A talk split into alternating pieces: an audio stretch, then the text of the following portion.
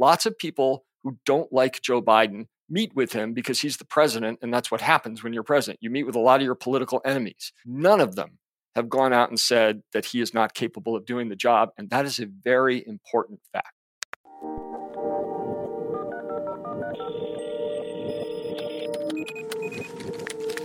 Welcome to Politicology. I'm Ron Steslow, and this is our weekly roundup, where we invite a rotating panel of experts to discuss the truth you need to know behind the most important stories of the week and how they're shaping the political landscape.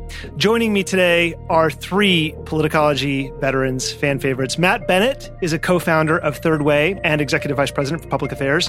Here it is JD from UVA Law. He's a veteran of both Bill Clinton's presidential campaigns and served as deputy assistant to the president for intergovernmental affairs in the Clinton White House. Matt, it is great to have you back. Welcome. Thank you. Great to be here.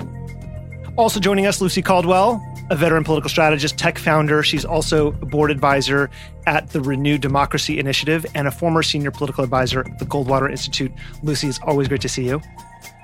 I'm happy to see you all and be with all of you today.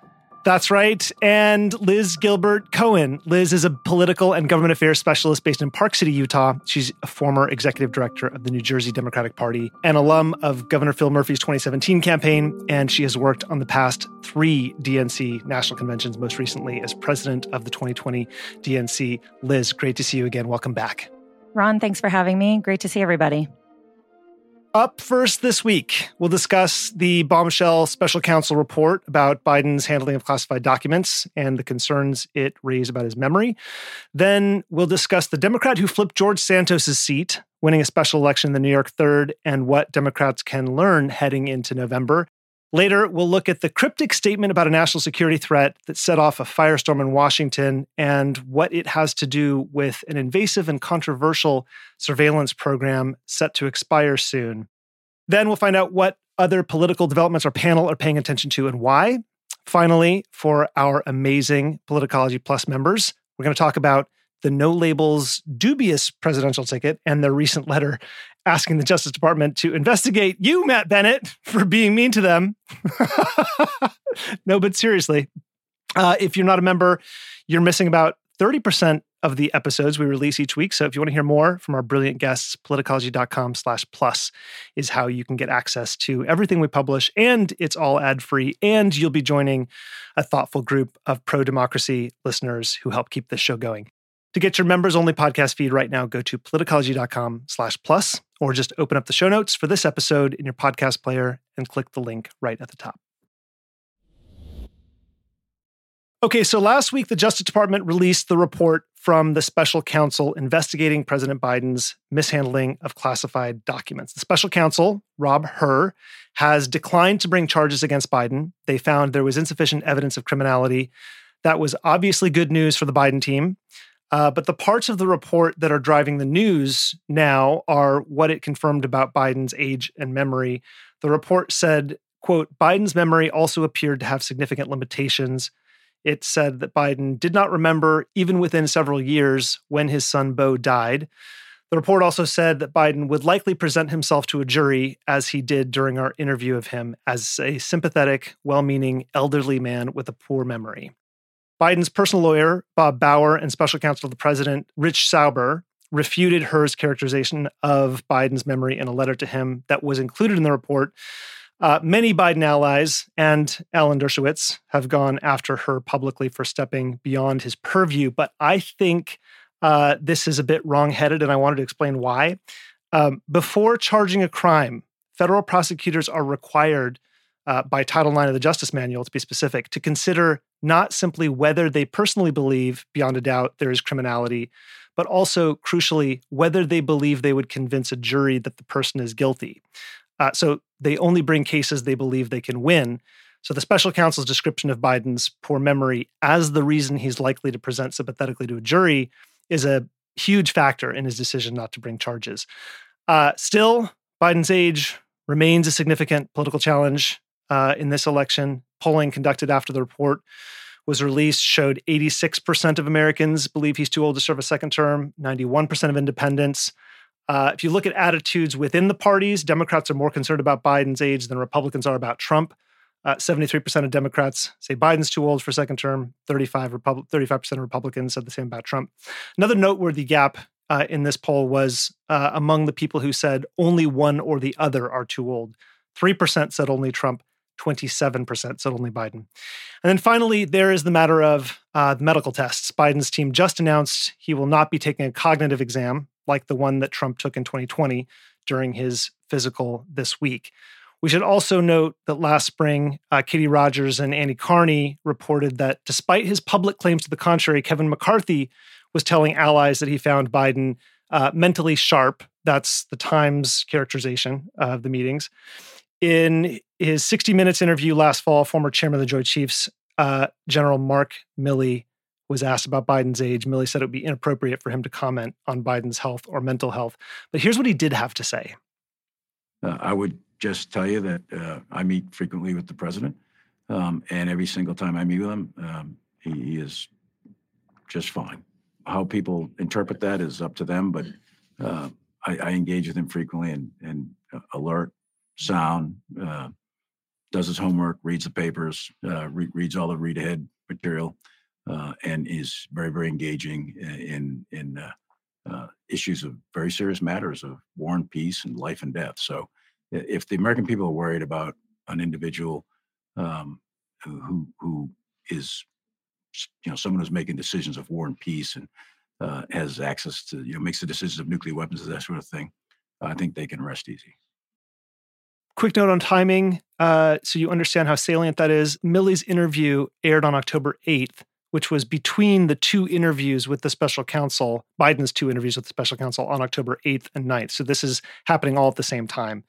And finally, it's worth mentioning Donald Trump is only 4 years younger than Biden. So Matt, Biden's age is obviously not something that he can change. It is one thing completely outside of his control, political dynamics. What can the Biden team do here to convince voters that he's fit to hold office? What does he need to demonstrate? Well, I think what he has to do is take it seriously as a problem, because it isn't made up. It isn't, you know, some BS that his opponents have concocted. It's a real concern. As you pointed out, all of the polling makes clear that people are worried about it, and it makes sense for them to be worried about it. He'd be in his mid-80s by the end of the second term.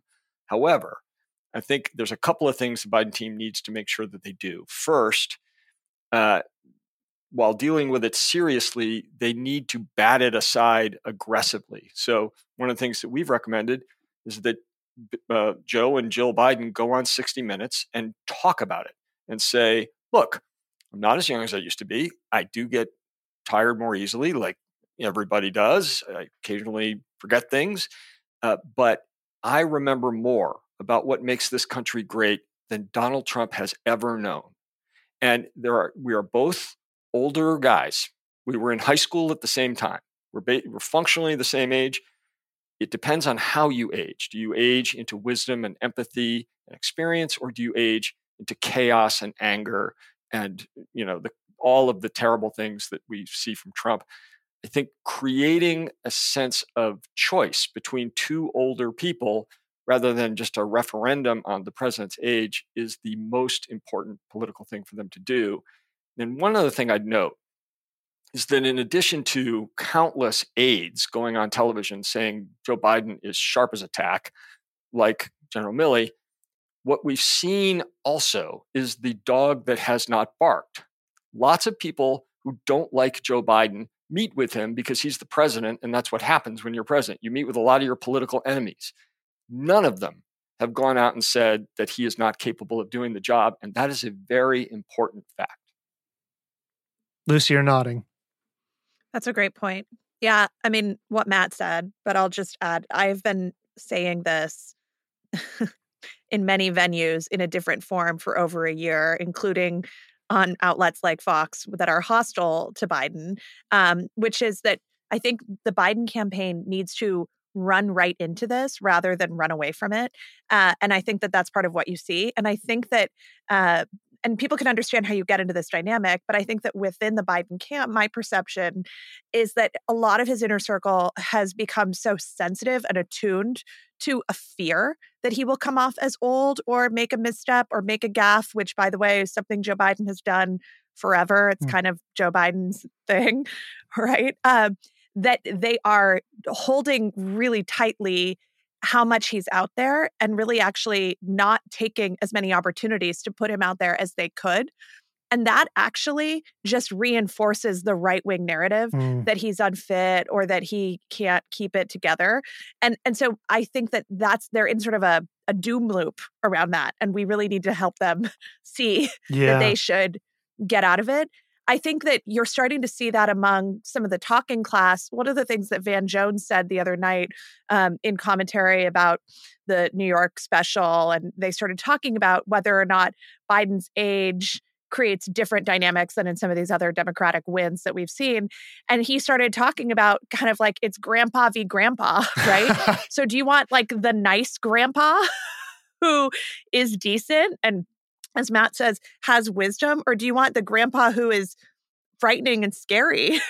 Yeah. And so I do think that there's that dynamic. But I think putting Biden out there, Biden has been at his best when he acknowledges his own age. He did an appearance where someone slipped and fell or something, or like tripped somewhere in the audience, and he was on stage and he stopped in the middle of his comments and he was like, I want to make, like, let the record reflect that I didn't, that wasn't me. I was not the person who just tripped right now. That's funny, right? Yeah. And that makes people feel like you're being real with them and that we can talk about it. And that's really effective. But even in some of his other public statements, you can almost see, I think we can extrapolate that tension that is happening internally in his team, because Biden will say things like, and some of this is just Bidenisms, but Biden will say things like, I have to be careful about how I say this, or I could get in trouble for this, which is sort of charming and sort of has a quality of like, I'm just going to be totally real with you and this is unfiltered. But in the context of all of this fear around his age and all of this people getting riled up about his age, it definitely does reinforce that perception that of what is going on behind the scenes. The last thing I will say is that I think that way too much has been made of the actual polling numbers of who thinks Biden's too old versus who thinks Trump is too old. Because one of the things that we know going into this race is that Donald Trump has a very high floor. Like, Donald Trump's supporters, a lot of them are people who are big-time Kool-Aid drinking members of the MAGA cult. So they are much less likely, and these are polls of likely voters, which includes those people. Right. These are not just polls of swing voters.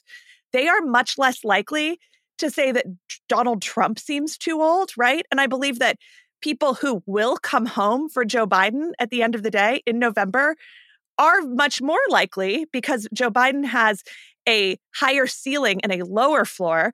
People who will ultimately vote for Joe Biden are likely to say, yeah, he's too old. I wish he were younger, because that's normal. Right. That's a perfectly reasonable thing to say. But we should, when we're talking about this, not extrapolate how we think this will show up at the polls in November, because when we do that, we wind up getting into our own doom loop that is basically a self-fulfilling prophecy where suddenly we're giving airtime to monster people like Dean Phillips and others. So I would just caution how we read the tea leaves on people saying these two guys are old and this one's especially old. Yeah. Now Liz was nodding, so let's hear it. Also, Liz, you spend some time occasionally around the president as you're traveling, as he's traveling. So I'd be particularly interested in how you read this and also what you make of the decision not to take the same cognitive test that Trump took. I was definitely going to mention that, and I was nodding along because I love being on with Matt and Lucy, and just couldn't agree more with everything that they have been saying. Look, I deeply respect my colleagues at the White House, but I do agree with what has been said thus far, that there are ways to be addressing it head on and talking about it that kind of isn't happening yet. You know, we're not seeing the pivot, we're not seeing the reframe, we're kind of seeing the like, let's just ignore and hope it goes away, or talk about numbers, or like move to something else that they think might be more important to voters, or just like trying to you know, move right along. Again, just to echo what Lucy said, I mean, this man has been making gaffes his entire career. And if he was in a standalone press conference and, you know, said the wrong country for Egypt versus Mexico, you know, that would be a one-off thing. But because it came on the heels of this report, everyone was like, this is a disaster. This is horrible. This, you know, perpetuates the reports.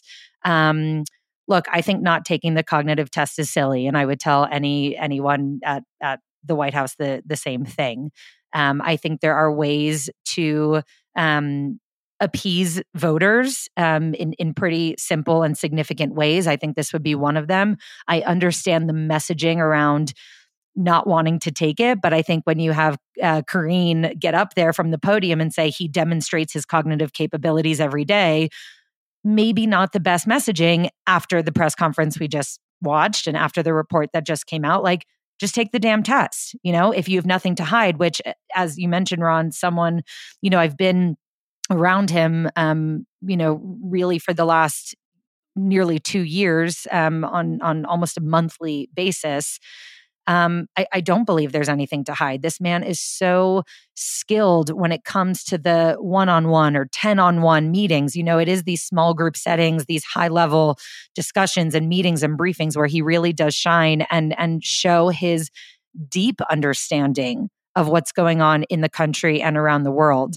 I do want to acknowledge the report, though I am feeling kind of queasy about it because I would love for it to just go away.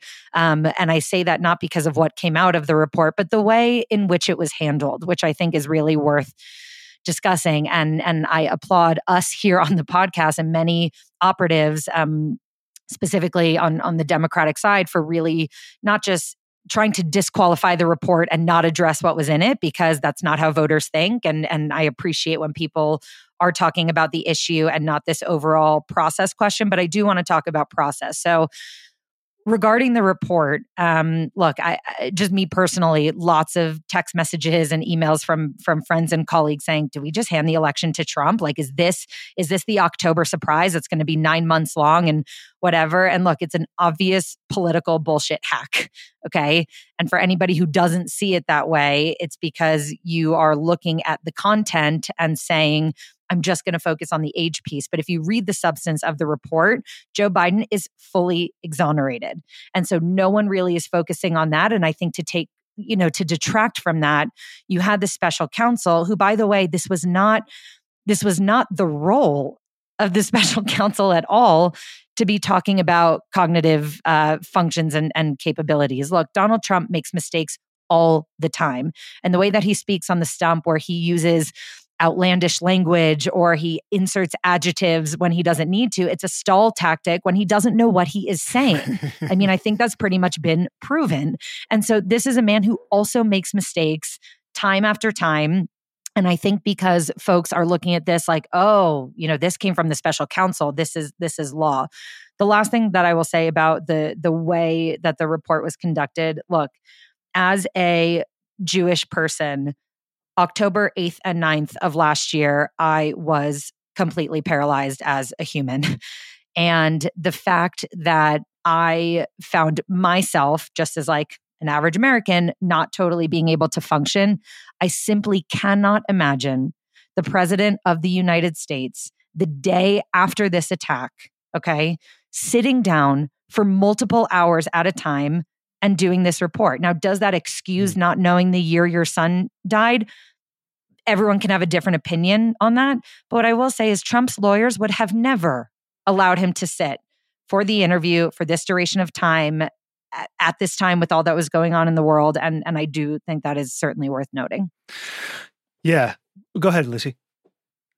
Okay. Two very small things. One, agree with Liz, and want to sort of take that on related to something that you said as you were framing this out, Ron, which is, it's fair to say, yeah, well, part of the special counsel's role here is to think about the likelihood of this case being successful.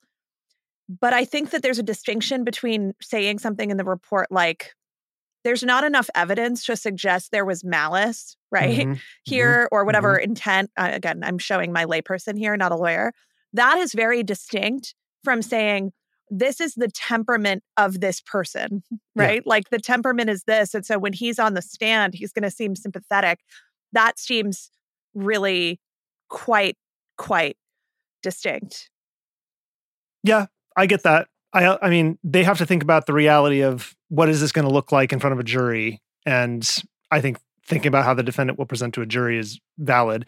I think maybe he could have been more restrained in the way he described Biden in those interviews, but it's still part of the job, isn't it? Sure. Yeah. I don't think so. Sorry. I don't think that's right. The last thing I'll just say, and I'm not a Joe Biden apologist, but when you it was such a nasty report. It's so nasty. When I think about, I want everyone to do a thought exercise. Think about a person who is a loved one of yours. And if someone said, what year did they die? Do you instantly think of the year?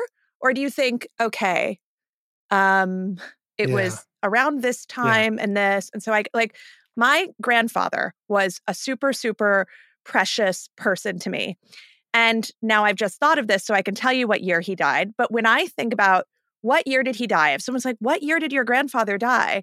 I would think, okay, well, my husband and I started dating in 2016, and we had been dating for about 9 months when my grandfather got very sick. And then he died in the spring. So I guess my grandfather died in 2017. Or like, what year did my uncle die? Okay, well, my husband and I had just gotten engaged and it was a few months later. So that's normal. Yep. Right. And that's thinking out loud. Yep. And so one of the things that's so egregious about this, and I don't mean to go on and on, is that Joe Biden, who seems like he shows up as a pretty sort of genuine, kind human in these interactions, may have just been doing something like that. And then it sort of gets transmitted into this report of like, guy doesn't even know offhand what year his son died. So that was the only reason why I was interrupting, which wasn't that kind. But just to say, when we're talking about what to share, there was no additional context. So fully subscribe to what you're saying, Lucy, that as people are thinking about these things, I think, a little grace should be given. And I believe that is the role of the counsel once you have determined that this person did not commit a crime.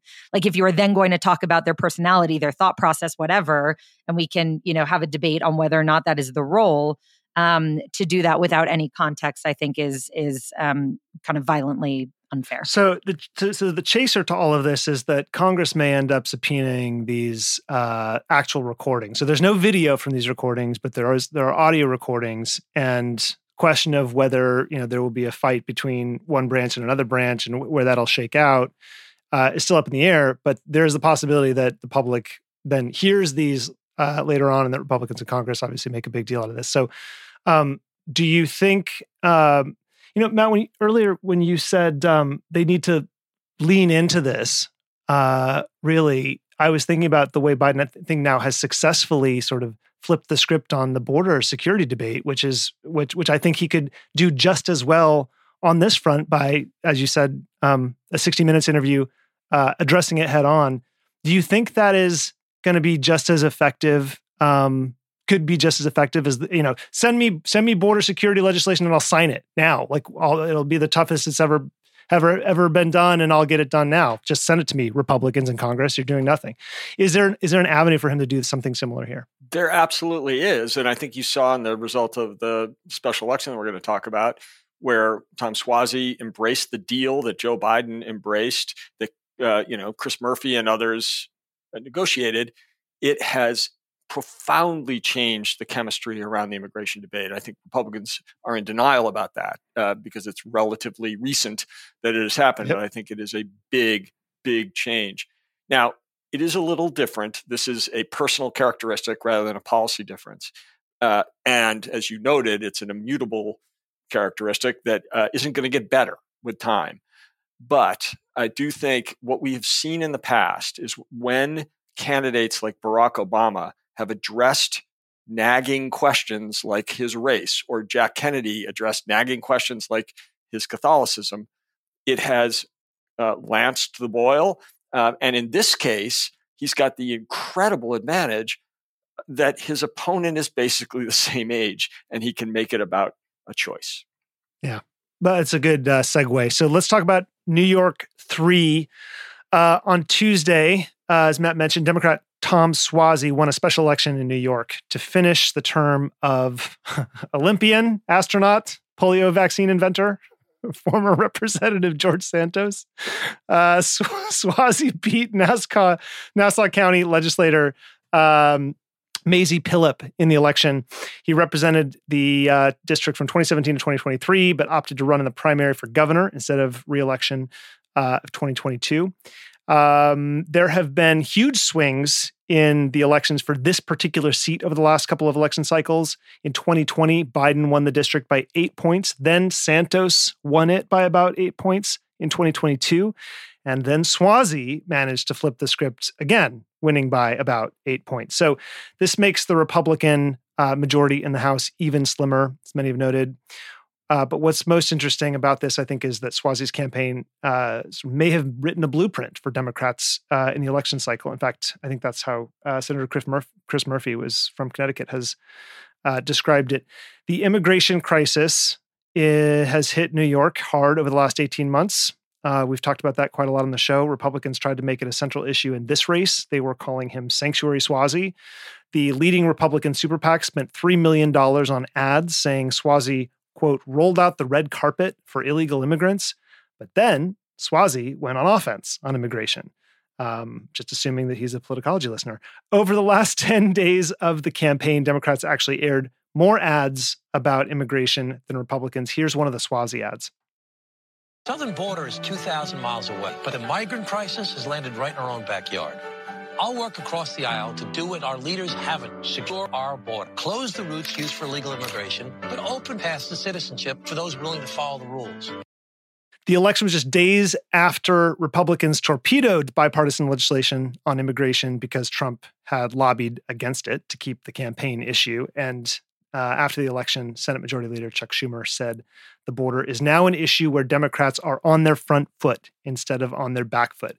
And it's worth noting that on Tuesday night, right as Suozzi was starting his victory speech, two pro-Palestinian protesters interrupted him, saying that Suozzi supports genocide, and Suozzi's security actually pushed them off the stage, and the crowd started chanting Suozzi's name. So, Lucy, why don't you kick off here? How much can we actually take away from this race, and how much is being maybe read too deeply?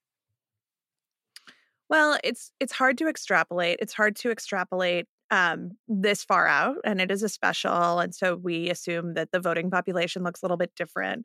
One thing that is interesting about New York's 3rd Congressional District is that it is quite suburban, and so to the degree that we know that suburban voters are going to have a big role to play in the general election in November, we can think about some things we might learn.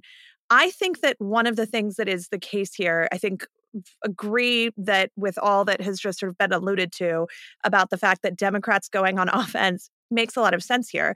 It's actually not unlike what we just talked about with Biden's age. Run into these issues, don't run away from them, because we know that the Republican apparatus right now is this house of cards. These are not people who are interested in governing.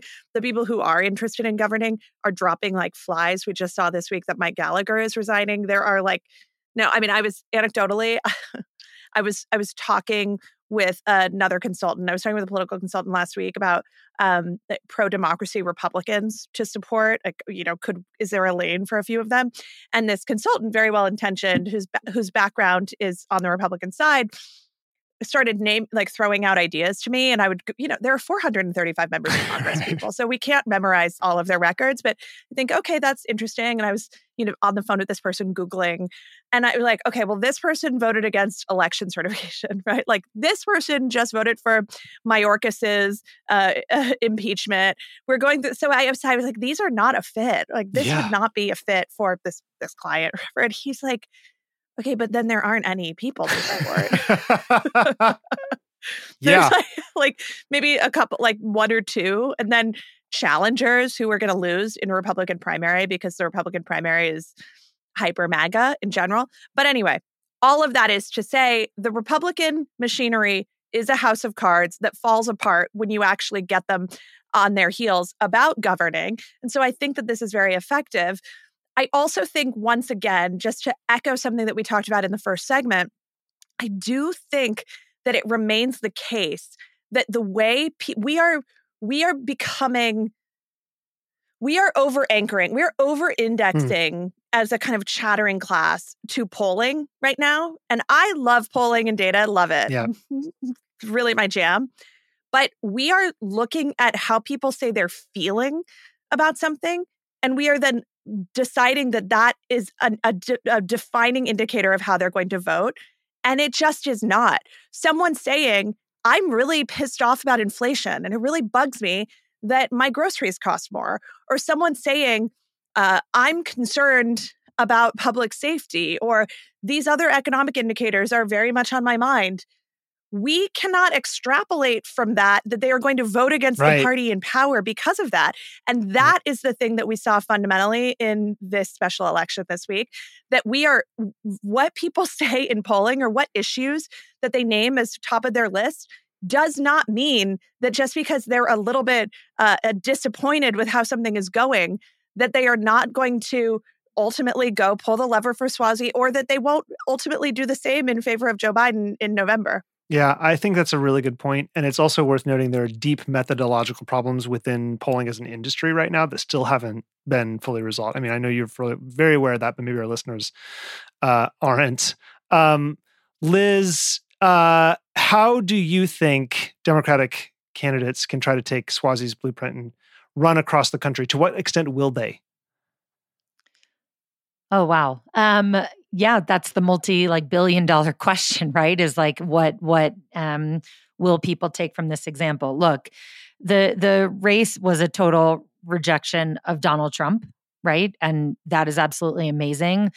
To the extent that this border issue itself as a single issue, or that was, the defining issue of this race, I think Democrats might be getting too excited that because he was able to reframe on this one specific issue, that shows that, okay, now we Democrats are on the front foot and we got this now, et cetera, et cetera. What I want people to remember is look at whose seat you're trying to fill. And the race was as much about the issue as it was about restoring goodness to the seat, right? Restoring quality to the office. So I don't want Democrats, give Chuck Schumer a soundbite any day to say, we got this issue and we are the best and whatever, let him do that. But what I will say, Ron, to your question, I think I've made very clear every time I've been on the podcast with you, I love a Democrat who brings the fight. And, to Matt's point, and he was talking about, you have to address these things head on. You have to be proactive in your messaging, in the way that you speak to voters, but also, how you are putting yourself out there as a candidate. And it's not about towing the party line anymore. It's just not. You have to know your district. You have to know your voters. So what I'm hoping is that folks will take a look at his race and not just say, this was his specific messaging on the border, which, by the way, I thought was phenomenal, but also the timing with what was happening in DC, quite honestly, handed him a gift there. And maybe not everybody will have that gift of time. And, what's happening more, nationally as folks start talking more and more about this issue. But it really is about not shying away and being very authentic and forthright and determined. And, Matt has been saying this, you have to lean in. I couldn't subscribe to that more.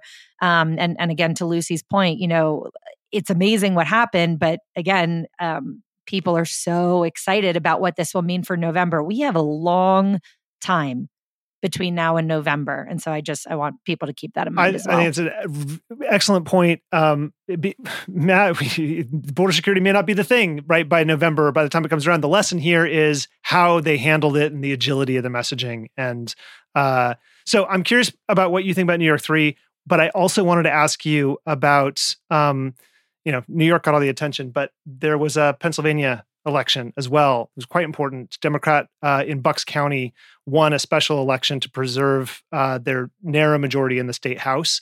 And we have talked previously, I actually think Lucy mentioned this on a look ahead a long time ago, about Pennsylvania's significance in potential election subversion shenanigans. So I just wonder if you were paying attention to that race and if it heralds anything specific. Absolutely. I was paying attention more to the outcome than what it might herald. The outcome, to your point, helped preserve democracy the way a whole bunch of races in 2022 did when we were on the knife's edge of election deniers taking over very important things like state legislatures and swing states like Pennsylvania. So vitally important that we won that. And look, I agree very much with both Lucy and Liz on the relative importance of the Suozzi victory and his handling of immigration. But I will say this, I'm the oldest person on this podcast, and I've been doing this for 37 years. And believe me when I tell you that for most of that time, the mantra in democratic politics was pivot to your strength. Go to something that people like. Talk about Social Security. Talk about the ACA. Pivot away. And when it comes to issues that are very difficult, pivot to things where you're comfortable. So if it's about crime, talk about guns. If it's about immigration, talk about dreamers. That is terrible advice. Absolutely horrible advice. But it was advice that was still in play for most people all the way through 2022. In fact, we talked to the people that de-trip early in the cycle, and we said, defund the police is going to be a problem for us. You have got to take it head on. And they poo-pooed it, and it was a huge freaking problem. It had been in 2020, and it was less of a problem in 2022 because for the most part, they others ignored the advice from the National Party and did take it head on, but people like the chairman of the party, my friend of many years, Sean Patrick Maloney, did not take that advice. And in the end, it really hurt. So I think what we have here is, while Liz is certainly correct that it's very easy to over-index for this weirdo special election where it's a small turnout and a totally different electorate, it is important that people get the message that you've got to go hard on immigration and on border security. And I think one last point, which is that people like Congresswoman Ocasio-Cortez have been quoted in the last day saying, it was a mistake. Suozzi's message isn't a good national message. We should not go there. So the far left is clearly going to be pushing back against this for, lots of reasons that make sense to them, but it's terrible politics. And we hope that people follow the Suozzi model. Can I just ask you a quick follow-up specifically about the far left? Because that vignette that I described about the pro-Palestinian protester getting pushed off the stage by security has been played, I think, quite a lot, got a lot of attention. How difficult is it right now? It's kind of hard to get a sense on Twitter, for sure, of how big the contingent of far-left voters is that is truly unhappy to a point that they will not vote for Joe Biden or Democrats, except maybe in Michigan. Can you speak to a little bit to how difficult that line is to walk right now? And do you think that was the right message to send? It's always been really, really hard. I mean, in the run-up to 2020, we kept saying over and over and over, no, Bernie Sanders is not going to be the nominee of our party. You are in a Twitter bubble. You are lost. You do not understand what is really happening out there. And then ultimately, obviously, we were right about that because Democratic voters, primary voters, are for the most part pretty moderate, and they weren't going to choose somebody like Sanders. The problem we're facing now is it's not just the distortion lens of Twitter that is causing this discussion that you just flagged. It is real. There are a lot of people out there who are very unhappy with the Biden response to the Gaza war for lots of reasons that are perfectly understandable, even if we don't all share them. We don't know how many people in the 7 or 8 states that matter actually will decline to vote for Biden. They're not going to vote for Trump, but they won't vote for Biden because of this. Certainly there are many in the Arab American community that probably will stick with that pledge. We just don't know how many. And we're talking a game of inches here. I mean, the last election was decided by 75,000 votes. So it could be enough to be decisive if it's in the wrong places, but we simply don't know that. And to the point you raised earlier, we're a long way from election day, so things can really change. the piece of this narrative that I'm most worried about that relates to all of these, the specter of the election, age, the Israel-Hamas, peace and how that's impacting the election, is that all of this noise is creating a false sense, in my mind, among some people who are on the left or center left that we are doomed in November. And what they are doing when they take that on and when they start flirting with stupid projects like Dean Phillips' weird get famous scheme, right? Or any number of them. Or when they start flirting with stuff like, should we replace Joe Biden at the top of the ticket? Believe me, actually, it's Matt is the person whom I've heard say this. Like, if you don't like what the Democratic primary voters are choosing for you, you will not like what delegates to the DNC choose for you. And that's also completely unrealistic and bad. But all of this, not to suppress people's freedom of inquiry, but all of this chatter, all of the chatter around third parties, all of the chatter around Biden's age, all of the chatter around whether or not traditional voting blocks will come out for him, that is creating an echo chamber that has a real risk of creating a self-fulfilling prophecy of a Biden loss in November. And so I would just say that we should, this is a bit meta, but all of these pieces, when you have critics of Biden or even people who claim not to be critics of Biden sort of being like, well, should we look at Dean Phillips? Should we look at no labels? Should we look at all of that stuff? Those activities that are supposedly good guys trying to mitigate bad outcomes in November, those activities themselves actually are the things that are, the road to hell is paved in good intentions that make possible those bad outcomes. Liz, you were leaning in there. Yeah, because I'm so glad you brought that up, Lucy, because the number of incoming that I see, again, yes, political operative, but not working on the Biden campaign, not in it in that way right now, just so Michelle Obama can replace him, right? Or they're going to go to the convention and put a different, all of these conversations. I couldn't agree with you more that they are creating this echo chamber that is very frightening. The thing that continues to give me peace of mind is remembering, and I'm sorry, politicology listeners, for bursting any bubble of how elections are actually fought and won. Though if you listen to this podcast, you know about all of the logistics and tactics that it really comes down to. I do not feel, and I haven't done the polling again because we're so many months out, but I'm very interested in this topic in particular. I am so interested to see how this echo chamber has gone into, if at all, the only districts that matter for this election. Yep.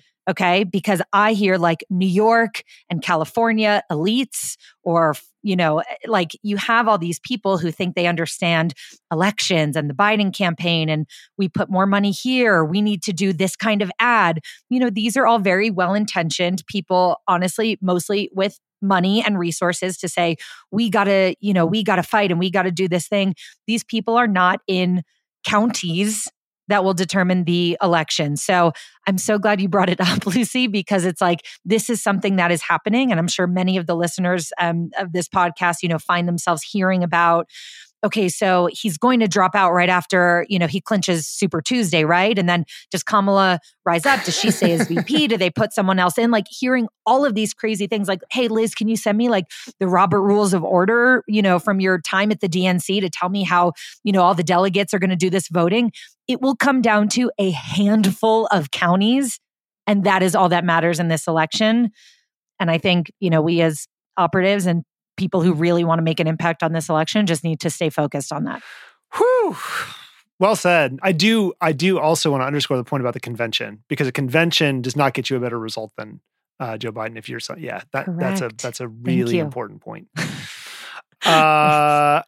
Okay. Try going to a convention. No, don't. Really don't. would not recommend.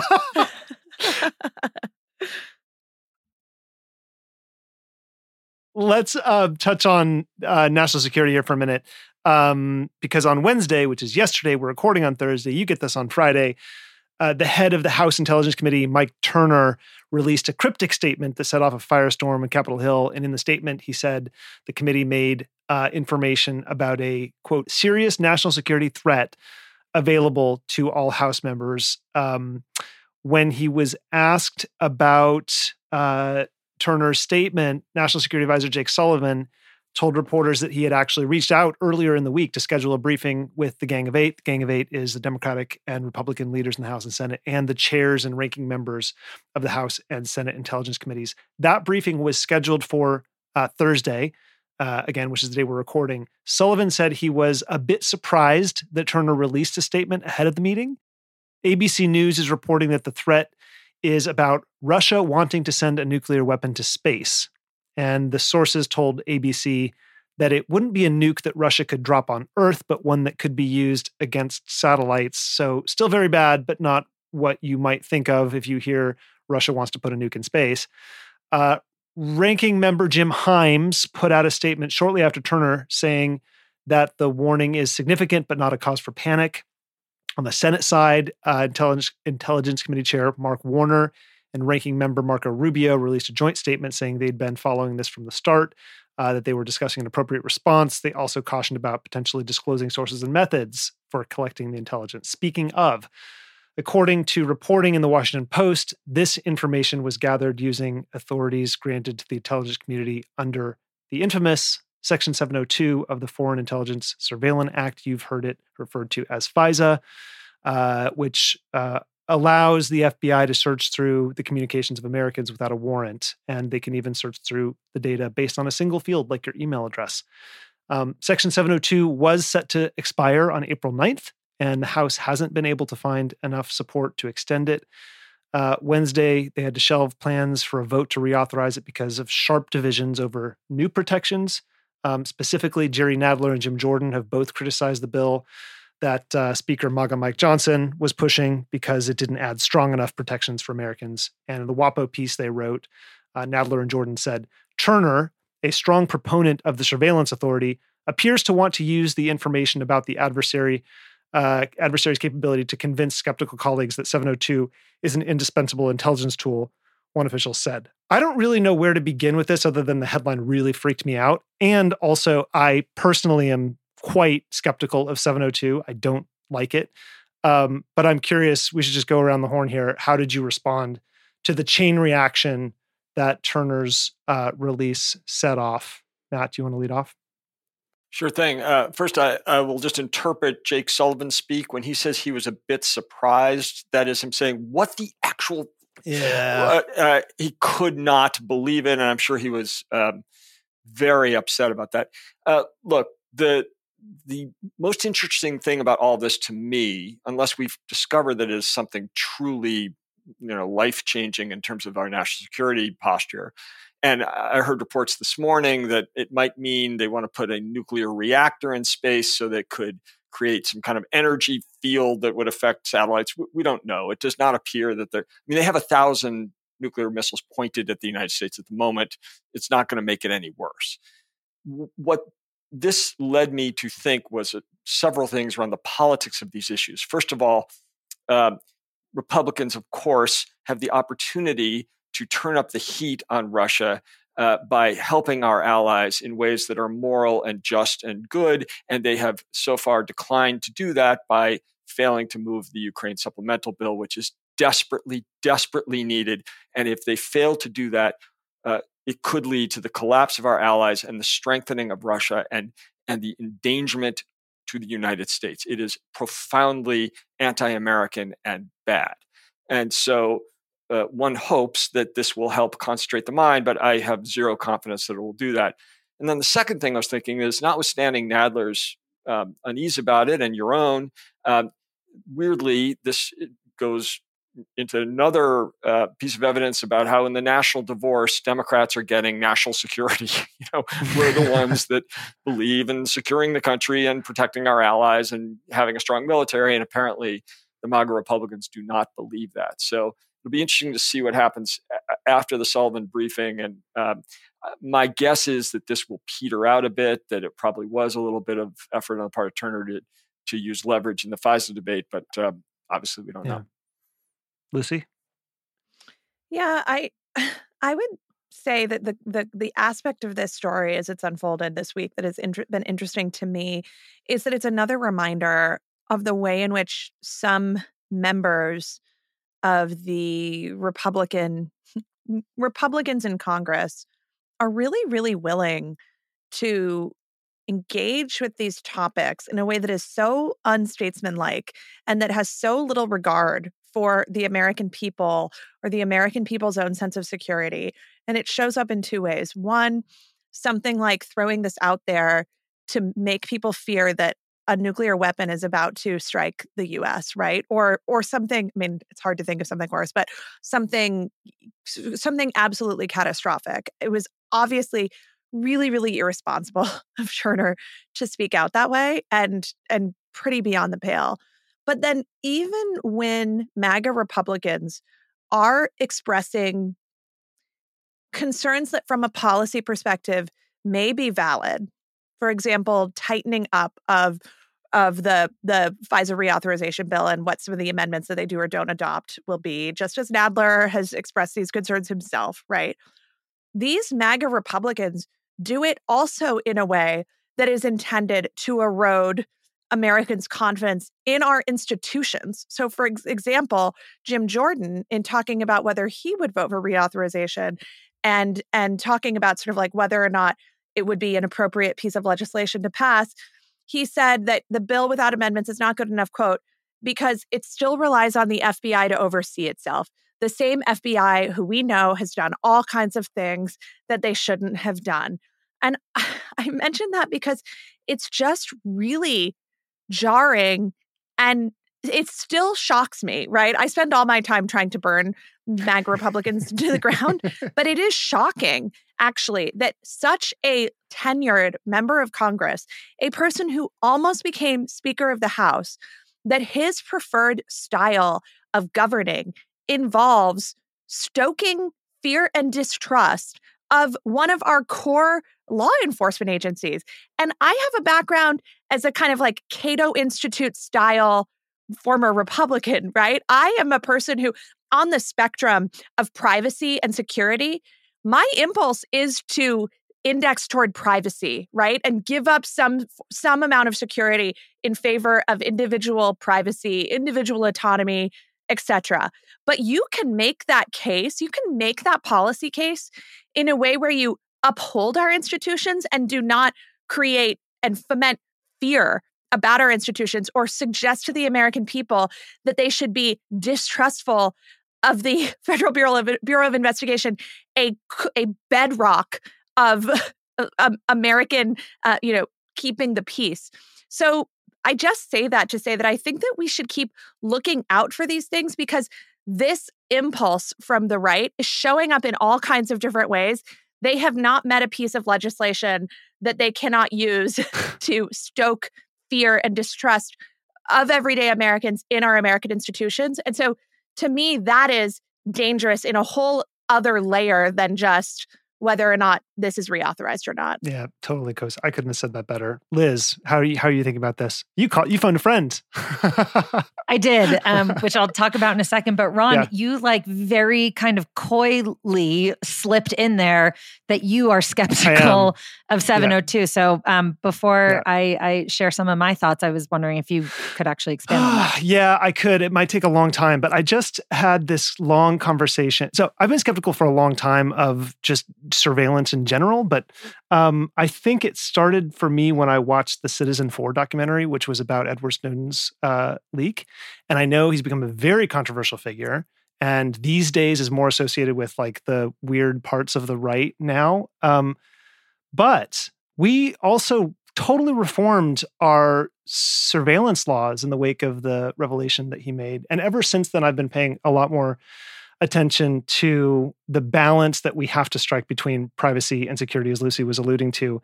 And I have recently been paying a lot of attention to the centralization of data and the way the vast amounts of data can be used without our consent, without our knowledge, used and abused, and not just by government actors, but by private actors on behalf of the government.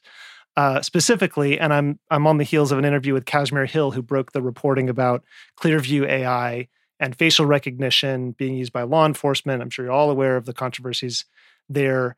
But in general, the technology that's available at our fingertips now is gathering data with and without our consent all the time. And I'm just increasingly concerned about the centralization of it and who has access to it and what they're doing with it without our knowledge, especially when it comes to law enforcement, because if there's a whole lot of data about you that you don't know exists, you don't even know how detailed it is, and that information can then be cherry-picked potentially by bad actors, whether they're in corporations or government, to paint a retroactive picture of your actions at a certain point, to build a case against you or a file on you, again, without your knowledge, it becomes very difficult to defend yourself, and it's dubious how the rights to privacy will be interpreted if you ever have to defend. So I think there's a big, rich debate to be had there, and I don't think there's a single good answer. But in general, I find it more useful to be skeptical of surveillance and the centralization of data like that in the hands of government. Yeah, so it's like, you know, a conversation on many topics, but it's really, you know, a conversation on ethics, right? And I feel like that's kind of where you're going. But look, so a few things. First, you know, President Obama in his second term spoke at the FBI headquarters, and I think kind of distilled it down perfectly by saying, a variety of factors have continued to complicate America's efforts to both defend our nation and uphold our civil liberties. So like Lucy was just touching on that, but kind of ever since he, you know, said it when he was making this big statement talking about how surveillance and, you know, so on and so forth has all kind of changed in the wake of 9/11. And so he was really kind of speaking to that. And so, you know, of course it's complicated, and maybe I'm just hawkish in this way, but to me, if we aren't doing everything we can to protect ourselves, what are we even doing? And as you mentioned, Ron, look, someone I'm very close to just retired from DOJ, and I love chatting with her about this topic. And, you know, to say she was fired up would be a gross understatement. But, you know, she told me, she said, you cannot imagine how important this is for law enforcement. That it legitimately stops terrorist attacks. And so to bring it back to the political in all of this, look, these Republicans don't care about what is best for American safety. That is how I feel reading these articles. I think it's a reaction to Americans having no trust in the FBI after January 6th, you know, like Lucy and Matt have kind of talked about already. And so they're trying to put restrictions on the FBI. And to Lucy's point about erosion of confidence, you know, that Americans might have in our institutions, like this is one of many examples, but one that I think will be on full display. You know, Americans kind of asked the FBI in the wake of whatever it might be, why did you not stop such and such? But then afterwards, the government will take away the tools that they need and should and must have to be able to do their job. And of course, it's complicated, but it is important, really important. Again, an understatement, and it cannot and must not become the political issue that I think we can all see that it is clearly becoming. Yeah, it is. So CJ just wrote, note, in America, law enforcement is supposed to need probable cause before they can go looking into communications. Of course. So I think this is the crux of 702, right? Is whether they actually need probable cause to look into your communications in the first place, and whether you are aware of the proceedings of the, you know, whether you are afforded due process in their pursuit of those records. And right now, the courts operate in secret, and you don't have access to that information. I think that's part of the problem, and if we were, as Lucy was alluding to, having a responsible debate about the ethics here, maybe some of this could be worked through. But that isn't how any of this is. It's all turned into political theater. Now that we have caught up on some of the big stories this week, let's find out what our panel is paying attention to. Matt, what do you got? I am watching the RFK Super PAC and the RFK Jr. campaign. So the campaign itself is imploding in real time. About half the staff quit the other day and wrote letters saying that while they like RFK Jr. for reasons I don't understand, they can't stand the way he's running the campaign. He hired his sister or his daughter-in-law to be the campaign manager. She hired her nanny to be the chief of staff.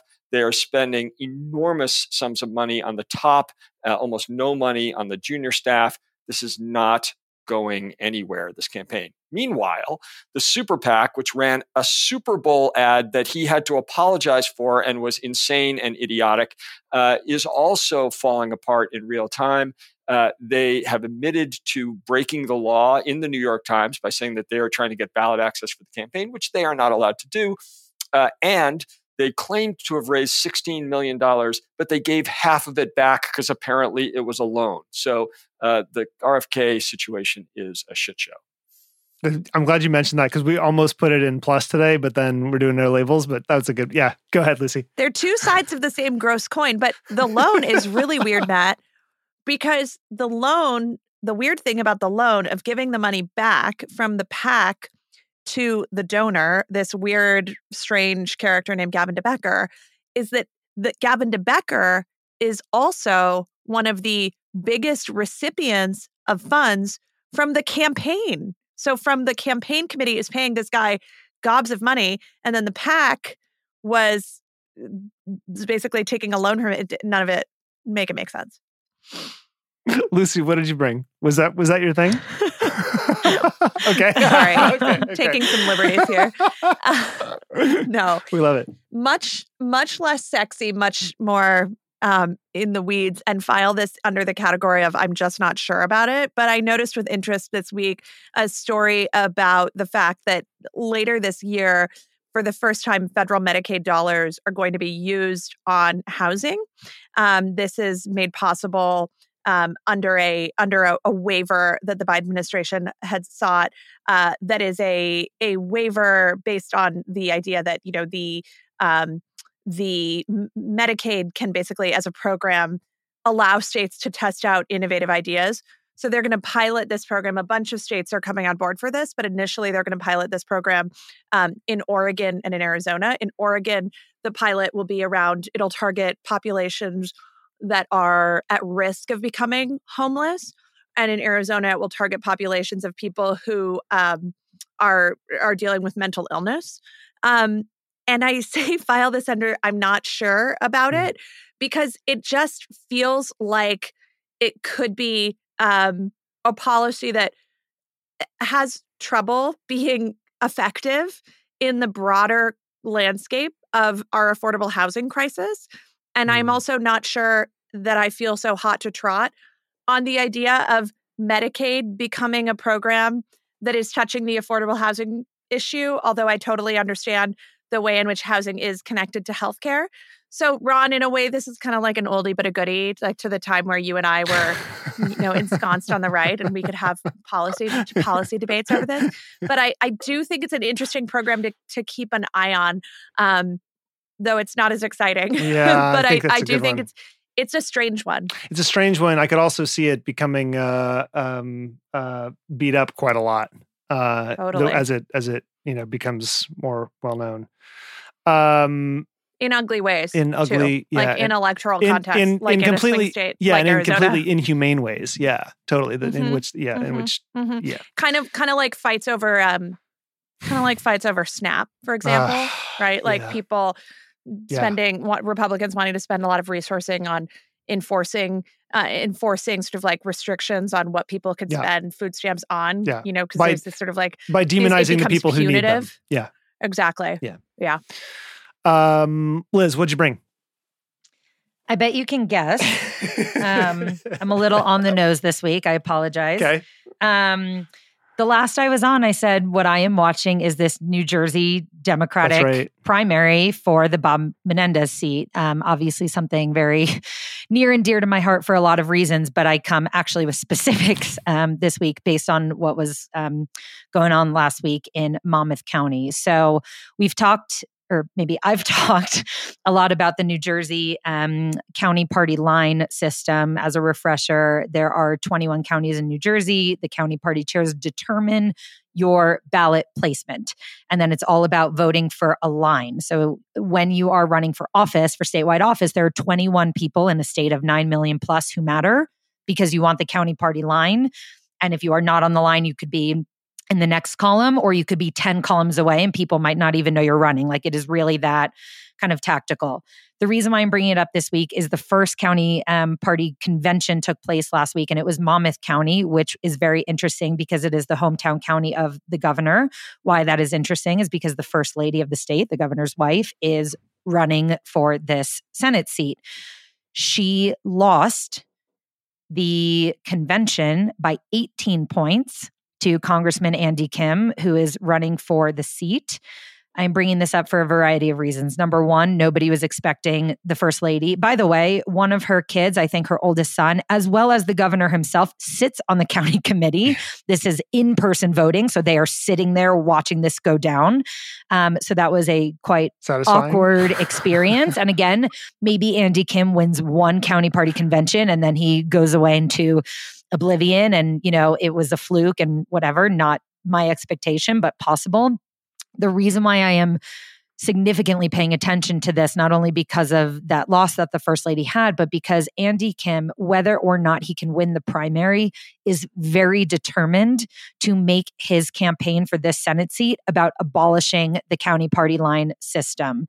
And a lot of his supporters are all about it. And Andy is saying, if for nothing else, I will make sure that New Jersey politics are never the same. Mm. And so he is running not only off the line in most counties. I mean, now he is Monmouth, but you know, he doesn't anticipate getting other county party lines unless it goes to this contested convention system and he wins, which, you know, anything is possible, but usually unlikely in some of the bigger counties that have very significant party boss machinery, which Monmouth doesn't have compared to Bergen County and, you know, Passaic and Essex and so on.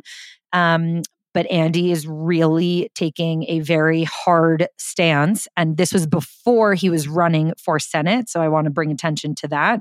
He has always been, even when he has had the line as a member of Congress, he has always been against the system and wants to use this primary to, you know, really speak to that and see if he can do some good work in getting that to go away. So I'm going to be watching all of these county party conventions, not only for sport, you know, as my, you know, as a pastime for me, but to see, is this an election that can really kind of break the back of some of these party bosses and the system that, you know, still to this day is very strong. This is a great one. And seriously, kudos to Andy Kim for taking this on, because it's just for the ickiness factor alone, like I'm cheering him on. No question. And I will say Joe Cohen, who's running in the primary to fill Andy's seat, was on this podcast just a week or two ago. And I'm wishing him luck, but we also talked about the county line a bit. He said like he's not making it a main issue for him just because he like Andy's filling that lane, but certainly it is complicating things for him, certainly. Okay, I just want a quick thing. This is from Molly McHugh. In case you missed it last week, she was on and explained that she is raising funds to help Ukrainians buy some drones for surveillance and communications missions. Again, these have nothing to do with weapons. And she said that there was a great response from the politicology community. So thank you for that. She was able to get the first drones to them by Valentine's Day. So huge thanks to everybody who was part of that. Also, Molly is heading to Ukraine, I think next week, but there's still time to pitch in and help with those supplies.